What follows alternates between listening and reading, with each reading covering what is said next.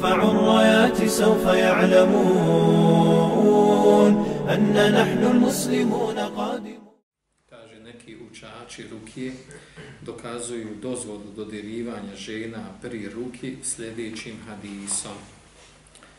Pa je naveden ovdje hadis.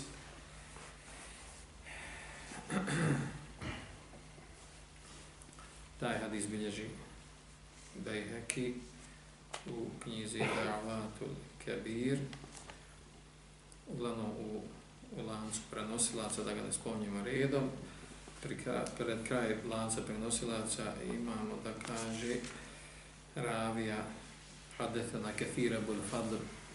Pričao nam je Ravija Kefir Ebul Fadl. Hadethini Ređul min Kurejši min Ali Zubeir. Kaže pričao mi je neki čovjek od Kurešija iz porodice Zubeir. Anna Esma bint Abi Bekr esabeha varamu. Kaže da je Esmu, čerku Abu Bekra, zadesila neka bolest na tijelu. Fire siha na glavi. Kaže, evo, vajhiha na glavi i na licu. Wa anaha ba'athat ila Aisha radijallahu anha bint Abi Bekr Pa je ona, kaže, e, obavijestila Aisha radijallahu anha, svoju sestru, čerka Bubekra, kaže, udkuri, znači ona nju hoće da obavijesti, poslanika sa sallam kaže, udkuri veđa ili Rasulullah sallam sallam obavijesti, Allahu poslanika sallam sallam o moju, mojoj bolesti. Da Allahu ješfini, kaže, e, kako bi me Allah žanu izliječio. Pa je to Aisha radijallahu anha, predila poslanika sallallahu alaihi wa sallam, znači spomenula je bolest Esme, da spomeni na arabsko, kaže, فَنْتَلَقَ رَسُولُ اللَّهِ sallallahu اللَّهُ عَلَيْهُ وَسَلَمْ حَتَى دَحَلَ عَلَى Esma, pa je otišao Allah poslanik sallam sallam, dok nije došao kod Esme.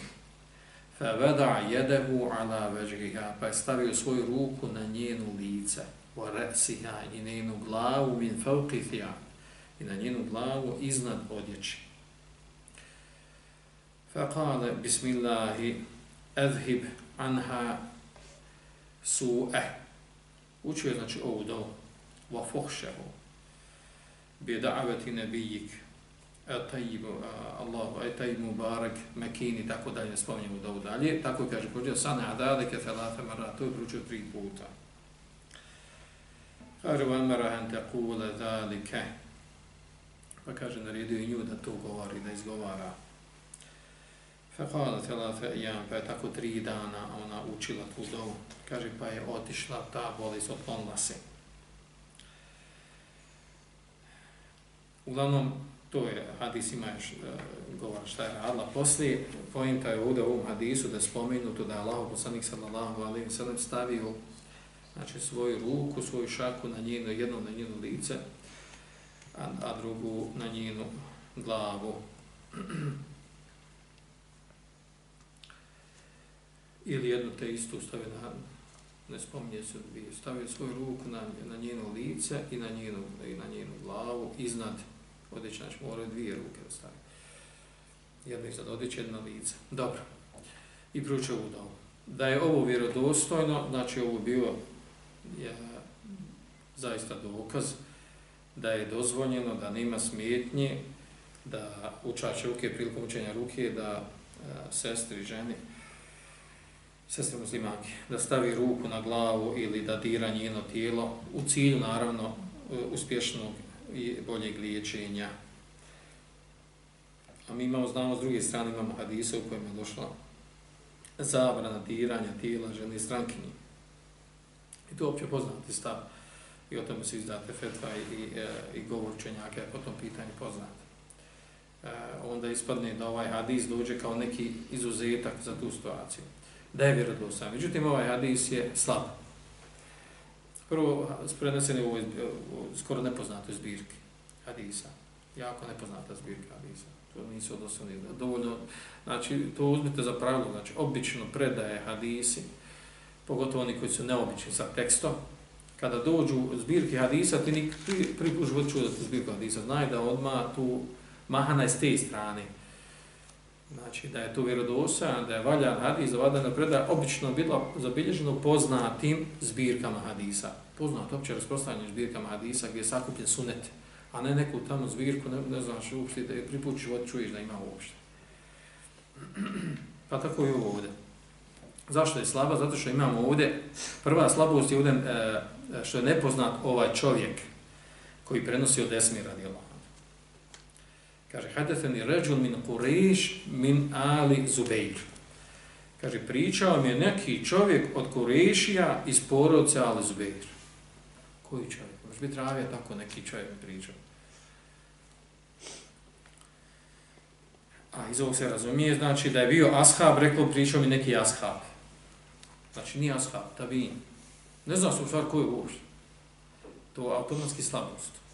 Zašto? Zato što ne znam ko je taravija ne znamo ga i ne znamo njegovo stanje, ili pouzdan, nije pouzdan i tako dalje. A obično da je bio poznat, da je poznat trave, da pouzdan spomenuto bilo ime, da bi se reklo neki tamo čovjek. Tu, znači, dovoljna ova mahana i da se o tome kaže Adis je slab i e, znači, ne može biti dokaz po ovom pitanju. A prije tog ravije imam također, a, kaže Hadefena kefirun Ebul Fadl. Kethir, e, ibn Jesar taj, asha, taj uh, ravija preselio 150 godina po Hiži. Zadnji kaže e, uh, Jaha ibn e, uh, Qatan da je gajru ma'ruf, nepoznat ravija. Znači nepoznat njegov stan, da je poznat, nije poznat. Dok imam Zehebi smatra u svojoj poznat hadisu jel Mizan, da je poznata ravija, da nije nepoznat, da nije potpuno nepoznato stanje. Uglavnom ima, uh, ima i drugi su govorili o njemu, uglavnom e, e, uh, uh, Mohad se razilaze oko njegove pouzdanosti, da li je poznat, da li je pouzdan, da li je, uh, znači, da li je prihvatljiv kao ravi ili prihvatljiv.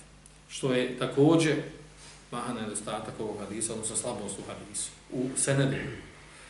Znači, to je sa strane seneda. Sa strane teksta je problem ovdje na što je došlo da je poslanik sa stavio ruku na, na njeno lice, i na, a, a on njoj nije bio mahrem On, je znači sestra od njegove supruga Iše. E, onda možemo, ako bi, ako bi rekli, ovaj, možemo na dva načina tumačiti, da je, da je vjerodostojno. Uzmemo da je vjerodostojno, znači prvo slabo je. Da je vjerodostojno možemo tumačiti dva načina. Prvo da, se, da je ovo bilo prije nego što došla zabrana, zabrana, e, znači došla naredba hijjaba i zabrana osamljivanja sa ženama i zabrana dira da se dodire neka žena, strankinja. Da je poslije toga došlo propis zabrana. Ili, ako kažemo da je vjerodostojno, znači, e, problem bi bio ovdje, znači da bi onda se moralo ovdje ovo tretirati kao izuzetak od, od drugih hadisa koji kazuju na zabranu e, diranja žene, žene strankinje. Tako da, znači, imamo nekaret, imamo znači, nešto što je strano, neprihvatljivo, e, i sa strane značenja, to da, da je to uradio tako poslanik sa a sa strane sede da smo čuli da je, da je slaba, preda slab hadis.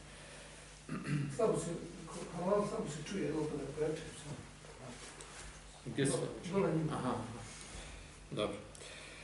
Dobro, to je odgovor na ovo pitanje, znači hadis je slab i ne može biti dokaz po ovom pitanju, ispravno da nije dozvoljeno, da nije dozvoljeno a, prilikom ruke, učače ruke da dira ženu, obično treba sa njim da dođe neko njen mahrem ili muškarac ili e, u najgorim slučaju da dođe, e, da dođe neka druga sestra, žena muslimanka koja koja može pridržati, staviti ruku na vrat ili bilo gdje treba se.